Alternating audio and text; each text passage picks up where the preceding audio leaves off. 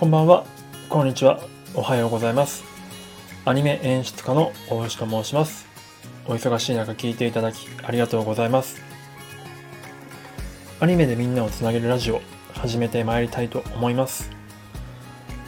はい、えー、今日はですね、2020年の10月14日、えー、水曜日に収録しております。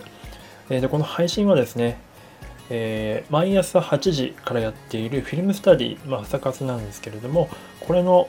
まあ、ライブ配信なので、結構40分、50分ぐらいあるので、それの、まあ、まとめ配信、振り返り配信になります。まあ、大体5分から、まあ、長くて8分ぐらいを目安に、えー、まとめていきたいと思っております。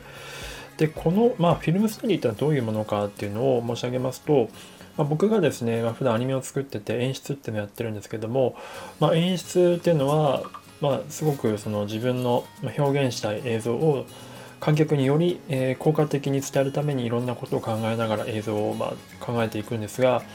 まあ、それは僕だけじゃなくてどの有名な監督さんでも全然見知らぬ、えー、映像作家でも同じような感じなんですね。何かしら意図がある。でその意図を、まあ、実際映像とかアニメ作品とかを見ながらですねそのコマを書き起こしながら鉛筆と紙で書き起こしながらえどういった意図でかあのそれをその映像作家さんはその画面を作ってるかみたいなことを分析していくっていうワークショップですね。まあ、分析っていうとちょっとま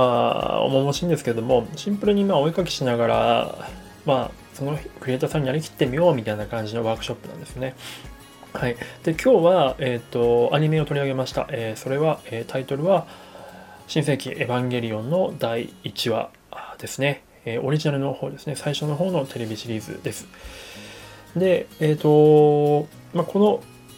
取り上げた画像とか元にした画像、フィルムスタディのあと僕が描いた絵とかは、えっと、概要欄の方に Google フォトのリンクがありますので、あのもしよろしければそちらをご覧いただきながら聞いていただければ、よりイメージつきやすいかなと思っております。で、今日の、まあ、第1話何から選んだかっていうと、まあ、なんでこれ選んだかって後から突っ込まれそうなんですけど、あの、一つは、まあ、3枚選んでるんですけど、一つは、えーと、陸自のおじいさんたちが、えーと、すごいしかめ面になっているところの、えー、カットですね。かあの会議室というかあの指令室みたいなところので腕組んでたりとかするような感じのカットです。でそして2枚目が、えーと、美里さんがエレベーターにいてその美里さんの顔がエレベーターのドアに映り込んでいるカット。でそして3枚目が初号機の前で、えーと、美里と律子と、えー、シンジ君が立っているカットですね。この3枚をフィルムスタディさせてもらいました。でまず1枚目、えー、このおじさんたちのカットなんですけれどもま、これね僕の完全な好みなんですがもう僕がおじさんが好きだからっていうのもあるんですけどこれの素晴らしい点っていうのはこの灰皿左下にある灰皿がポイントだっていうこととですね、まあ、シーン的には まその使徒が攻めてきてまあその陸自が対応してるんですけどもなかなかこう何をやってもうまくいかないと。で長い時間多分対応してるんですけど全然うまくいかないっていう彼らのその物事がうまくいってない感じそしてかかっている時間っていうのがの長さっていうのをこの灰皿一つこのくしゃくしゃってなっているこのもみ消されたタバコの吸い殻の山によって一つだけで、えー、セリフだけセリフじゃなくてこの絵柄一つだけで、えー、表されている。そこがすごく安野さんの素晴らしい手腕だなというふうに思いましたという話をしました。で、えっと、2枚目美里さんのやつなんですけども、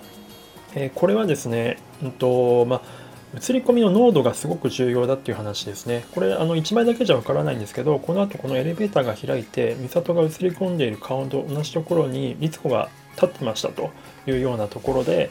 美里の微妙な笑顔から開いた時の怒っている律子の顔っていうところで、まあ、観客的には笑うっていうシーンなんですけども、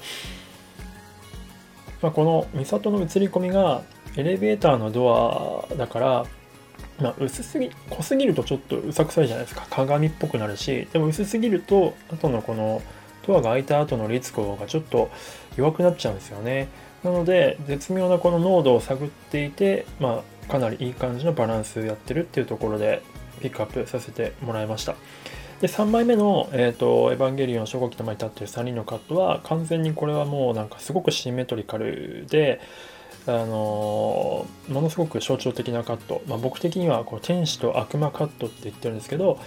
まあ、初号機に乗るの乗らないのどうするの？みたいな感じの葛藤で彼がシンジ君がすごく葛藤しているのを分かりやすくですねこう、まあ、どっちが天使かリスコが天使なのかミサトが天使なのかまあ置いといたとして、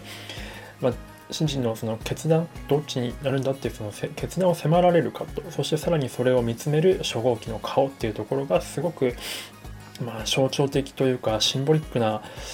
カットだなっていうところでお話をさせてもらいました。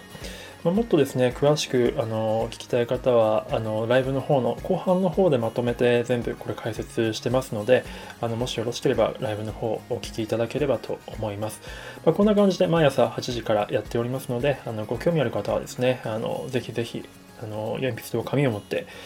朝8時からお越しいただければと思います。でもしあのこういった話、まあ、ご自身のですねご自身のですね好きな作品とかでこういうのこういうのの聞きたいっていうのがあればそのシーンとか、え作品とか教えていただければ、えーと、僕のもあの持ってる力全てを持ってですね全力でやっていきたいと思っていますので、えー、よろしくお願いいたします。まああまりこう気構えずにですね何でもいいのでとにかくまあ楽しめればいいなと思ってます。あのまあ、新しい映像作品とかを見るにあたり、まあ、新しい視点こんな視点もあるんだなみたいな感じで思っていただければ、えー、幸いかなと思っております。はい、で最後のお知らせとしては、えーとまあ、僕はあのこんな感じの知見も生かしましてあのスタンド FM の皆さんで一緒にオリジナルアニメを作ろうという企画もやっております、えー、それご興味ある方はこのプロフィール欄の方に、えー、企画書のノートのリンクがありますのでもしよければそちらも読んでいただければ幸いでございます。かなりワクワクする内容になってるんじゃないかなと思っております。はい、えー、では最後まで聞いていただいてありがとうございました。明日以降もやってまいります。一応明日はですね、フラットさんという方のリクエストもあったので、羊たちの沈黙をやりたいと思います。ハニバルレクターですね。ではでは、最後までお聴きいただいてありがとうございました。それではまた。